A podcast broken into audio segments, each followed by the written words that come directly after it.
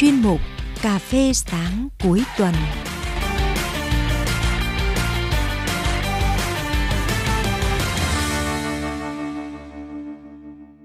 Kính chào quý vị và các bạn đã đến với chương trình Cà phê cuối tuần. Chương trình được phát sóng định kỳ 7 giờ 30 sáng thứ bảy, phát lại vào 8 giờ 15 sáng chủ nhật hàng tuần. Quý vị thính giả hãy cùng chúng tôi mỗi sáng thứ bảy nhấp từng ngụm cà phê cùng lắng nghe những câu chuyện. Đó có thể là những câu chuyện buồn vui, cũng có thể là những câu chuyện đáng quan tâm. Với cá nhân tôi, mỗi cuối tuần có cơ hội được trò chuyện với một người là thêm một lần tôi được cảm phục về một tài năng, một trí tuệ, một cách sống đẹp. Và mỗi vị khách mời đều có muôn vàn những câu chuyện đẹp đẽ viết lên phẩm chất tốt đẹp của con người Việt Nam. Trong chương trình ngày hôm nay, chúng tôi mời quý vị và các bạn cùng gặp gỡ với thầy giáo Nguyễn Quang Long, trường cao đẳng cơ giới xây dựng, một trong ba nhà giáo của Hải Dương được nhận giải thưởng nhà giáo trẻ tiêu biểu cấp trung ương. Trước hết thì xin được cảm ơn thầy giáo Nguyễn Quang Long đã tham gia vào chương trình ngày hôm nay của chúng tôi. Xin chào quý vị thính giả của Đài Phát thanh Truyền hình Hải Dương. Kính chúc mọi người có những ngày nghỉ cuối tuần thư thái và vui vẻ. Là một trong ba giáo viên của Hải Dương được nhận giải thưởng giáo viên trẻ tiêu biểu cấp trung ương lần thứ ba năm 2022. Chắc chắn rồi, anh rất vinh dự, tự hào đúng không ạ? Dù giải thưởng đã được trao từ lâu, nhưng cảm giác của anh mỗi khi nhớ lại là như thế nào ạ? Là đại diện cho các giáo viên của tỉnh Hải Dương được nhận giải, tôi thấy rất vinh dự và tự hào. Đây là niềm vui lớn, sự động viên khích lệ tinh thần cho cá nhân tôi cũng như tập thể sư phạm của nhà trường. Hơn nữa, lần tuyên dương được tổ chức đúng vào dịp kỷ niệm 40 năm Ngày Nhà giáo Việt Nam. Điều đó như một điểm nhấn trong sự nghiệp công tác của tôi và cũng cho thấy sự quan tâm của các cấp bộ đoàn tới đội ngũ nhà giáo trên à, toàn quốc.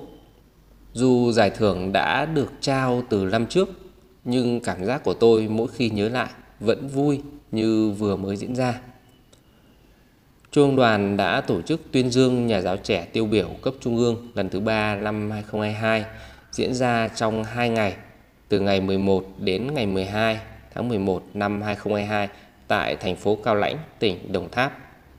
Tuy được tập trung với thời gian rất ngắn, nhưng chúng tôi gồm 100 nhà giáo trẻ tiêu biểu từ mọi miền của Tổ quốc đã có rất nhiều các hoạt động cùng nhau như chúng tôi cùng nhau đi viếng mộ cụ phó bảng Nguyễn Sinh Sắc, cùng nhau tham dự tọa đàm vun đắp và phát huy khát vọng cống hiến của nhà giáo trẻ Việt Nam, cùng nhau tham gia hành trình tình nguyện tại các điểm trường khó khăn của tỉnh Đồng Tháp, cùng nhau đi tham quan khu di tích Xẻo Quýt và đặc biệt hơn nữa là trong lễ tuyên dương được tổ chức vào tối ngày 12 tháng 11 năm 2022.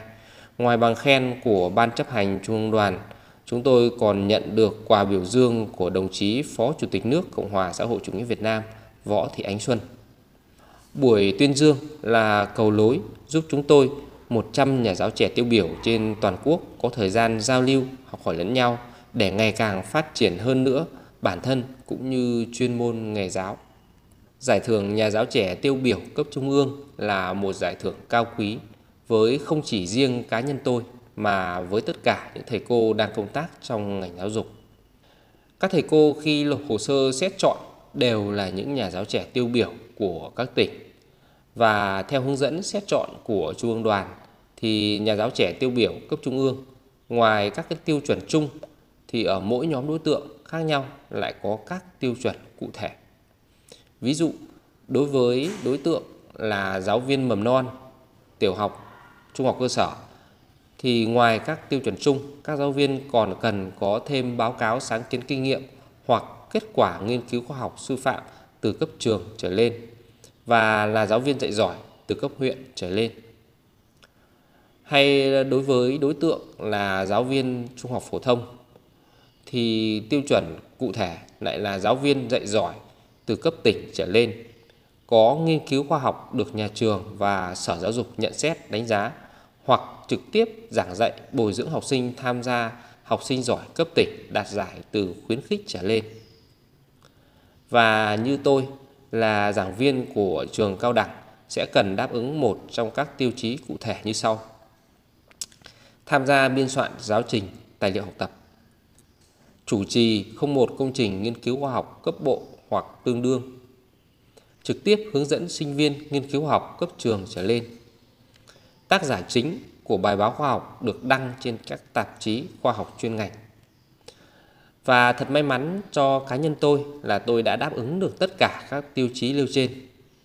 Ví dụ về biên soạn giáo trình và tài liệu học tập thì mỗi năm tôi đều viết một cuốn cho một môn học thuộc một ngành học nào đó.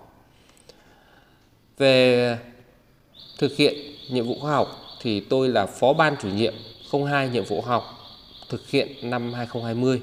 Đó là xây dựng danh mục thiết bị đào tạo tối thiểu nghề vận hành nhà máy nhiệt điện ngưng hơi trình độ cao đẳng trung cấp và chỉnh sửa bổ sung tiêu chuẩn kỹ năng nghề vận hành sửa chữa thiết bị lạnh đã được nghiệm thu bởi Bộ Lao động Thương binh và Xã hội.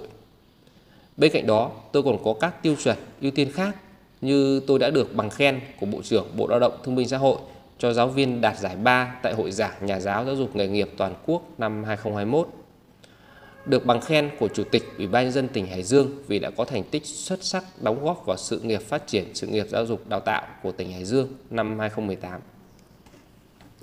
Tôi được biết rằng những nhà giáo trẻ được tuyên dương năm 2022 bên cạnh thành tích xuất sắc về chuyên môn, có đạo đức và có công hiến cho sự nghiệp giáo dục thì mỗi thầy cô giáo được tuyên dương đều có những sáng kiến nổi bật trong quá trình giảng dạy, nghiên cứu khoa học cũng như ứng dụng phương pháp mới mang lại hiệu quả tốt cho học sinh, sinh viên trong quá trình học tập ở trường vượt qua 333 hồ sơ ứng viên tiêu biểu để trở thành một trong 100 giáo viên trẻ được tuyên dương. Anh có thể nói gì về những điểm mạnh của mình so với những người bạn đồng nghiệp khác?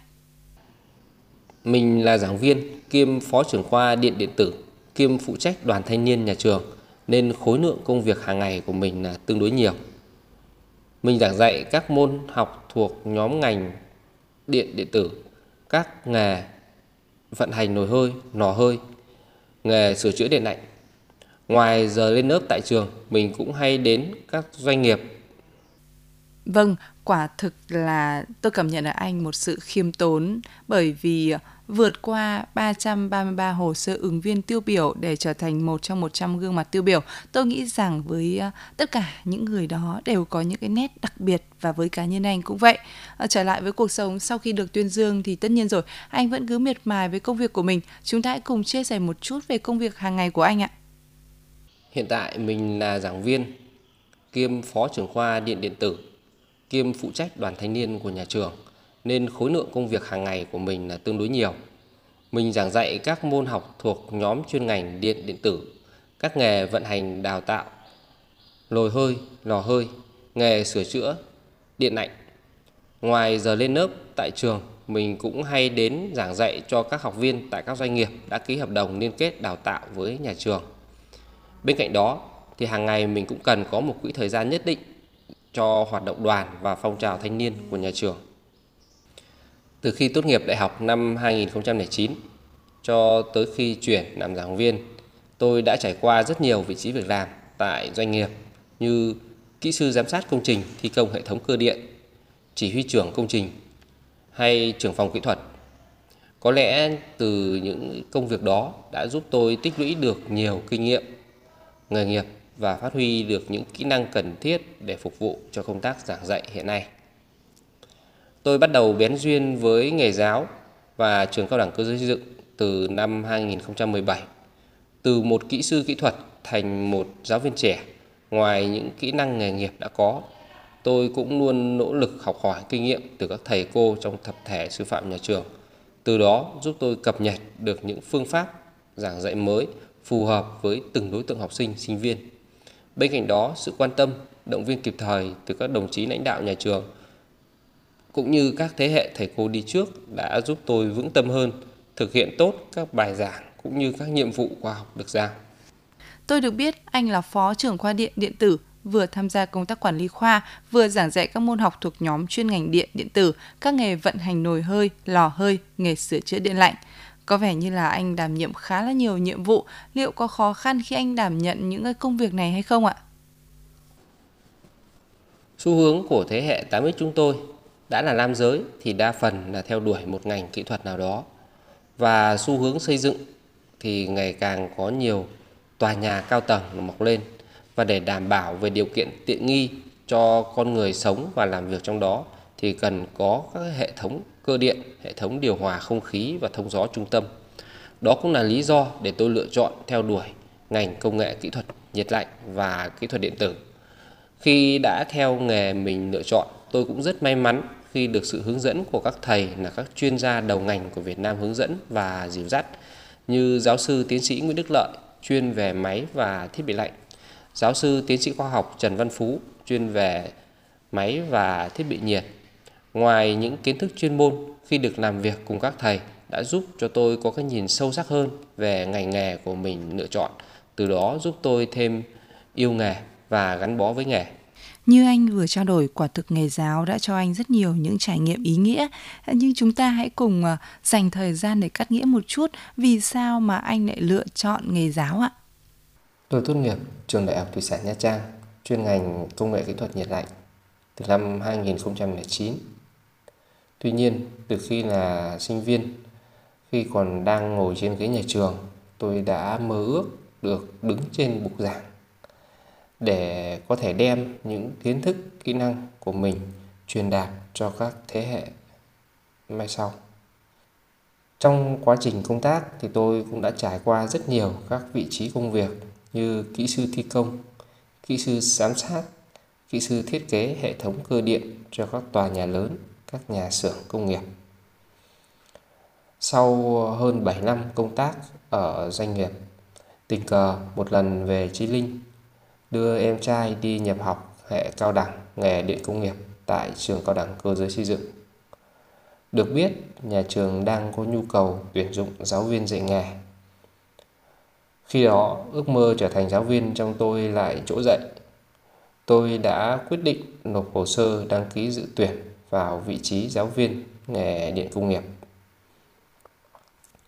Một trong những yêu cầu uh, của tuyển dụng giáo viên đối với nhà trường là ứng viên phải giảng dạy hoàn thiện một kỹ năng trước hội đồng sư phạm nhà trường. Trong khi thực hiện uh, bài trình giảng của mình thì tôi nhận thấy đây là một công việc rất là hay, vừa phát huy được khả năng chuyên môn, vừa truyền đạt được kiến thức và kinh nghiệm của mình đã có cho các em học sinh. Và sau đó, tôi đã trúng tuyển và trở thành giáo viên tại khoa điện điện tử của nhà trường và phát triển nghề nghiệp cho đến nay. Và cơ duyên với nghề giáo của tôi còn được kể đến ở những lần tôi tham dự hội giảng nhà giáo giáo dục nghề nghiệp các cấp. Tôi được nhận về trường vào tháng 3 năm 2017 và đến tháng 4 năm 2017 nhà trường có hội giảng giáo viên dạy giỏi cấp trường. Và khi đó thì tôi tham gia một cách rất bỡ ngỡ, nhưng tôi đã đạt được giải ba. Và đến tháng 4 năm 2018 ờ, trong hội giảng nhà giáo giáo dục nghề nghiệp tỉnh Hải Dương, thì tôi đã đạt được giải nhất. Và đến tháng 12 năm 2020 tôi đạt giải nhì tại hội giảng nhà giáo giáo dục nghề nghiệp Bộ Xây dựng và đến tháng 11 năm 2021 tôi đạt giải ba tại hội giảng nhà giáo giáo dục nghề nghiệp toàn quốc Ngoài ra, từ khi về công tác tại khoa điện điện tử, tôi và các thầy cô trong khoa cũng đã hai lần ôn luyện tay nghề cho các em học sinh đi thi kỹ năng nghề cấp bộ xây dựng và kết quả là một em đã đạt được giải nhì và một em đạt giải ba nghề kỹ thuật lắp đặt điện.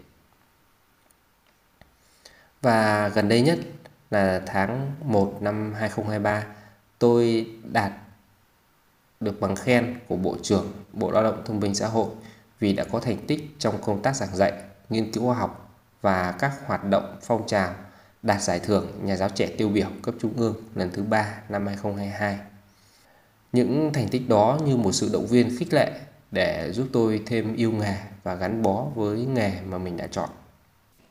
Chúng ta hãy nói riêng về khoa điện điện tử của anh. Anh là thạc sĩ chuyên ngành kỹ thuật điện tử, kỹ sư chuyên ngành công nghệ kỹ thuật nhiệt lạnh. Anh đã được công tác đúng nhất với chuyên ngành của mình theo học và đúng với chuyên môn của mình. Chúng ta hãy cùng quay lại những năm tháng tuổi trẻ. Vì sao mà anh ờ, lựa chọn theo học chuyên ngành đó Vâng, nghề nghiệp mà chúng ta lựa chọn có thể là công việc sẽ gắn bó suốt đời. Nó có ảnh hưởng to lớn đến đời sống tinh thần và vật chất của mỗi con người. Nếu lựa chọn đúng, con người sẽ có được niềm say mê, sự hứng thú với công việc, có cơ hội phát huy năng lực của bản thân.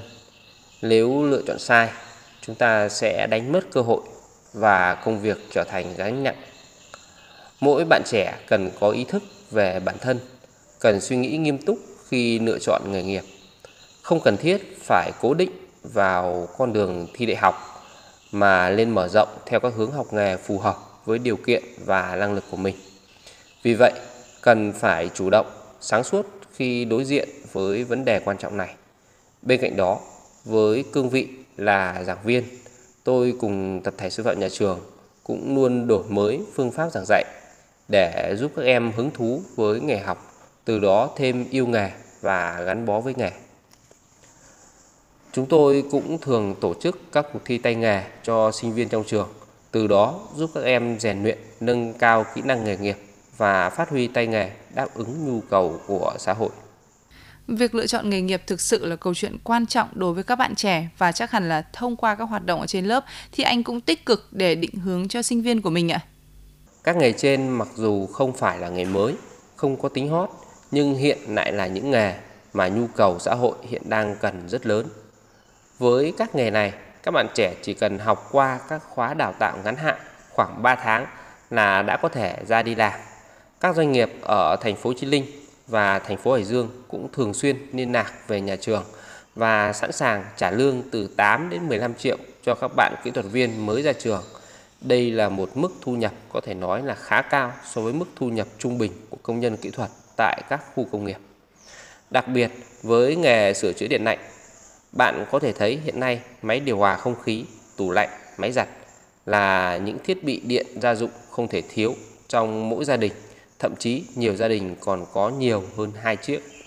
Và nếu làm tốt thì những kỹ thuật viên có thể có thu nhập từ 20 đến 30 triệu đồng trên tháng là bình thường trong những ngày mùa hè nắng nóng. Tôi đặc biệt chú ý đến nghề vận hành nồi hơi, lò hơi, nghề sửa chữa điện lạnh mà anh giảng dạy. Thực tế đây không phải là ngành hot của giới trẻ, song anh đã và đang truyền nghề lặng lẽ cho học sinh của mình ạ. Là giảng viên của trường cao đẳng, với chuẩn đầu ra của các nghề đào tạo là những cử nhân, công nhân kỹ thuật thì việc đồng hành cùng học sinh của mình trong mỗi tiết học là điều thực sự cần thiết. Việc lựa chọn phương pháp giảng dạy để hướng dẫn cho các em các kỹ năng cũng là một trong những yếu tố quan trọng và cần thiết quyết định đến thành công và hiệu quả của tiết học. Từ một người không chuyên về sư phạm kỹ thuật, tôi đã phải cố gắng nỗ lực rất nhiều để có thể nắm bắt được những phương pháp giảng dạy mới Bên cạnh đó, sự đồng hành của các thầy cô trong khoa cũng như tập thể sư phạm nhà trường đã giúp tôi vững tâm và thực hiện thành công các bài giảng. Gắn bó với nghề giáo viên đã được 6 năm, tuy không phải là thời gian dài nhưng cũng đã chia tay nhiều thế hệ học trò. Nhiều em giờ đã là quản lý tại các phân xưởng của các doanh nghiệp. Với tôi, quá trình giảng dạy mà các em để lại cho tôi nhiều kỷ niệm nhất là những lần các em được học những kỹ năng mới. Khi đó, các em thể hiện sự nóng nóng của một người chưa từng uh, làm những công việc đó và đến khi đã được hướng dẫn các em hoàn thành được kỹ năng thì lúc đó cảm xúc của các em như vỡ hòa. Chính những nụ cười rạng rỡ của các em khi đó đã là nguồn động lực to lớn để tôi thêm yêu nghề và gắn bó với nghề. Quá trình thực hành để đồng hành của học sinh của mình với anh như thế nào, anh cũng đã phải tìm tỏi học hỏi ra sao và trong quá trình thực hành nghề đó thì có kỷ niệm nào mà anh nhớ nhất cho đến tận bây giờ ạ? Với vai trò là phụ trách đoàn thanh niên nhà trường, tôi luôn tham mưu cho đảng ủy, ban giám hiệu nhà trường tổ chức các chương trình đồng hành cùng sinh viên như hội nghị hướng dẫn sinh viên nghiên cứu khoa học, tổ chức chương trình học tập, trải nghiệm nghề cho các em tại các doanh nghiệp, tổ chức các chương trình tình nguyện mùa hè xanh, thăm hỏi tặng quà các gia đình người có công, tổ chức các hội thi thể thao nhân dịp kỷ niệm các ngày lễ lớn. Qua các hoạt động đó ờ, sẽ giúp cho các em rèn luyện được thể lực, kỹ năng nghề nghiệp và các kỹ năng mềm để sau khi ra trường các em có thể đáp ứng tốt tại môi trường doanh nghiệp. Có thể thấy rằng là với môi trường làm việc của anh thì anh tiếp xúc với rất nhiều những người trẻ và các bạn trẻ. Bên cạnh việc giảng dạy thì anh học được gì từ họ? Vâng, đây là một câu hỏi rất hay. Tiếp xúc với người trẻ bên cạnh việc à, giảng dạy, tôi thấy họ thường rất năng động và sáng tạo. Thứ hai nữa là tôi thấy họ dám dấn thân, dám làm, dám thử và dám sai. Thứ ba Tôi còn thấy ở họ có sự nhiệt huyết trong công việc, đặc biệt là các xu thế về các nghề nghiệp mới, các công việc mới. Khi tiếp xúc với họ, tôi đã học được ở họ những điều ấy, sự năng động, sự sáng tạo, sự nhiệt thành trong công việc. Và hiện tại thì tôi đang phụ trách đoàn thanh niên của nhà trường. Mình luôn phải tiếp xúc với các bạn trẻ để hoạt động của đoàn và phong trào thanh niên của nhà trường ngày càng lớn mạnh thì mình phải hòa nhịp với họ, đồng hành cùng với họ, từ đó có thể dẫn dắt và định hướng họ trong các hoạt động của tuổi trẻ nhà trường. Và cũng xin chia sẻ với bạn là mặc dù tôi phụ trách đoàn thanh niên nhà trường chỉ mới hơn một năm nay, tuy nhiên thì cái phong trào ờ, của đoàn nhà trường đã phát triển rất mạnh so với những năm trước đây. Giáo viên Nguyễn Quang Long thân mến, cụm từ 4.0 thì chúng ta đã quá quen thuộc. Vậy trong điều kiện giảng dạy ở tại nhà trường thì ờ, anh và các đồng nghiệp của mình đã áp dụng công nghệ 4.0 như thế nào ạ? Cụm từ 4.0 đã được nói đến rất nhiều trên các phương tiện thông tin và truyền thông.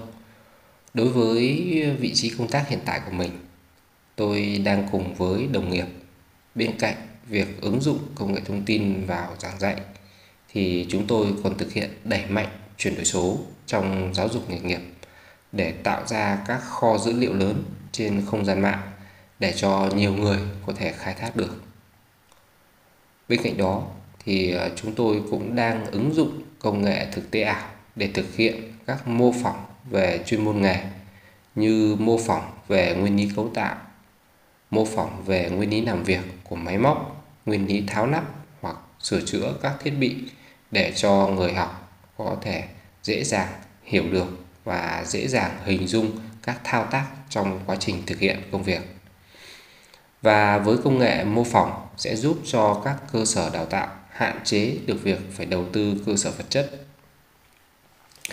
Năm 2022, hưởng ứng cuộc thi mô hình thiết bị đào tạo tự làm toàn quốc, tôi đã cùng với các giáo viên trong khoa điện điện tử đã tham gia xây dựng một mô hình giám sát, điều khiển xưởng công nghiệp thông minh.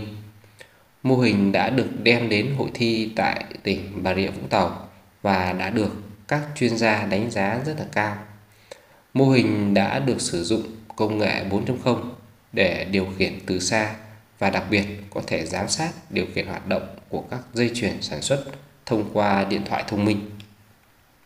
Ứng dụng mô hình này trong giảng dạy, chúng tôi vừa có thể cho các em trực quan mô hình các dây chuyền trong xưởng sản xuất công nghiệp, vừa có thể giảng dạy các em học điều khiển lập trình cho hệ thống các dây chuyền hoạt động theo ý muốn, hoặc cũng có thể để các em điều khiển và giám sát hệ thống từ xa. Có thể nói, đây là mô hình có tính đột phá trong thiết bị giảng dạy và phù hợp với công nghệ 4.0 tại các doanh nghiệp hiện nay. Từ đó giúp các em tiến gần hơn đến với công việc thực tế tại doanh nghiệp. Và trong bối cảnh hội nhập và phát triển ngày nay, đặc biệt là cuộc cách mạng 4.0 đang diễn ra mạnh mẽ và ảnh hưởng sâu rộng tới đời sống và môi trường sản xuất của các doanh nghiệp. Thực tế, các doanh nghiệp cần nguồn lao động rất lớn, có tay nghề cao. Nhà trường cũng đã có những thay đổi trong phương thức đào tạo như nhà trường đã mở các lớp liên kết với các doanh nghiệp để tạo, đào tạo công nhân cho các doanh nghiệp. Thứ hai là cập nhật chương trình đào tạo với sự tham gia của doanh nghiệp. Thứ ba là tổ chức cho cán bộ giáo viên đi thực tế tại doanh nghiệp. Và cuối cùng, thứ tư là nhà trường đã liên kết để đưa học sinh sinh viên đến thực tập tại các doanh nghiệp để nâng cao chất lượng đào tạo. Có thể thấy rằng anh không những là một giảng viên mà còn là một đoàn viên ưu tú. Và có thể thấy rằng là anh cũng luôn luôn truyền cái niềm lạc quan, truyền niềm tin ờ, rồi truyền những ước mơ những khát vọng cho các bạn trẻ. Và thông qua chương trình này thì anh muốn nhắn nhủ gì với lớp trẻ về ý thức trách nhiệm của tuổi trẻ Với vai trò là phó trưởng khoa, vừa thực hiện công tác quản lý khoa, vừa giảng dạy chuyên môn, phụ trách đoàn thanh niên nhà trường, tôi muốn nhắn nhủ tới các bạn trẻ. Thứ nhất là các bạn phải sống khỏe, sống có ích, sống lành mạnh, sống có ý thức với bản thân mình, sống cho gia đình mình và cho cả xã hội. Thứ hai, các bạn phải luôn trau dồi kiến thức, kỹ năng nghề nghiệp cũng như kỹ năng mềm để có thể đáp ứng được nhu cầu của đời sống hiện tại để đến khi ra trường các bạn có thể hòa nhập được với thực tế sản xuất. Thứ ba, các bạn trẻ khi còn ngồi trên ghế nhà trường cần tích cực tham gia các hoạt động nghiên cứu khoa học, các hoạt động chuyển đổi số, đặc biệt là các hoạt động tập thể như các hội thi thể thao, hội diễn văn nghệ, các chương trình tình nguyện, các chương trình học tập, trải nghiệm thực tế sản xuất. Điều đó rất quan trọng. Trên cơ sở đó giúp cho các bạn định hướng được đến cuộc sống lành mạnh, tránh xa được các tệ nạn xã hội, kể cả là mạng xã hội. Hoặc khi tìm kiếm thông tin trên không gian mạng thì các bạn cũng sẽ tránh được những mặt trái của mạng xã hội mà hiện nay nhiều bạn trẻ không thể định hướng được. Xin cảm ơn những à, chia sẻ rất là chân thành của anh và bây giờ thì à, chúng ta hãy cùng chia sẻ một chút về những dự định trong tương lai của anh ạ. Trong thời gian tới, ngoài công tác giảng dạy và công tác đoàn, tôi sẽ dành thời gian nhiều hơn cho công tác nghiên cứu khoa học và hướng dẫn sinh viên nghiên cứu khoa học. Tôi nhận thấy rằng việc khuyến khích sinh viên nghiên cứu khoa học sẽ giúp các em chủ động học tập và tự hoàn thiện tốt hơn các kỹ năng nghề nghiệp đã được hướng dẫn. Từ đó giúp các em nắm chắc được kiến thức chuyên môn và sáng tạo, tự chủ trong công việc sau này. Thầy giáo Nguyễn Quang Long thân mến, xin được cảm ơn anh vì những tâm huyết với nghề, vì những sáng tạo không ngừng. Xin được cảm ơn anh vì những tâm huyết với nghề, vì những sáng tạo không ngừng trong quá trình truyền dạy tri thức. Hy vọng rằng anh sẽ tiếp tục có những thành công trong tương lai với từng lớp học trò. À, một lần nữa thì cảm ơn anh đã tham gia chương trình. Chương trình ngày hôm nay của chúng tôi xin được tạm dừng tại đây. Cảm ơn quý thính giả và các bạn đã chú ý lắng nghe. Chúc quý vị thính giả một ngày cuối tuần ý nghĩa. Xin chào, tạm biệt và hẹn gặp lại trong những chương trình lần sau.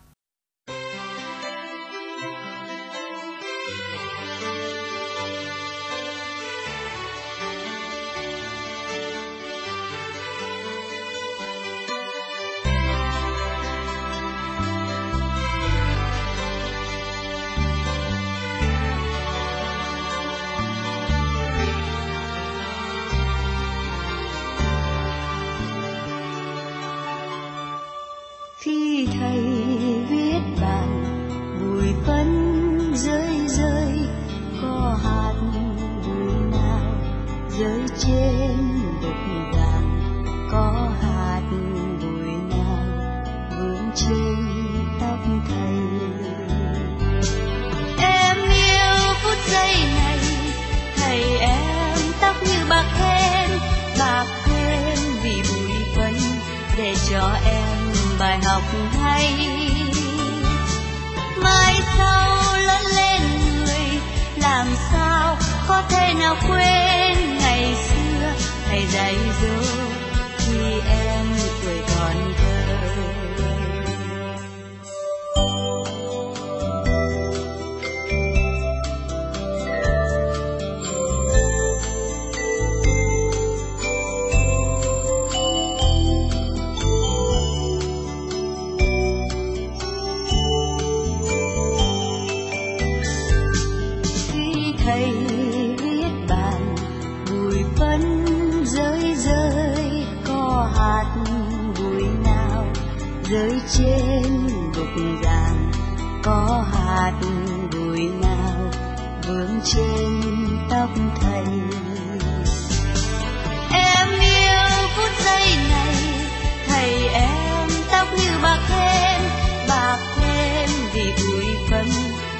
cho em bài học hay. Mai sau lớn lên người, làm sao có thể nào quên?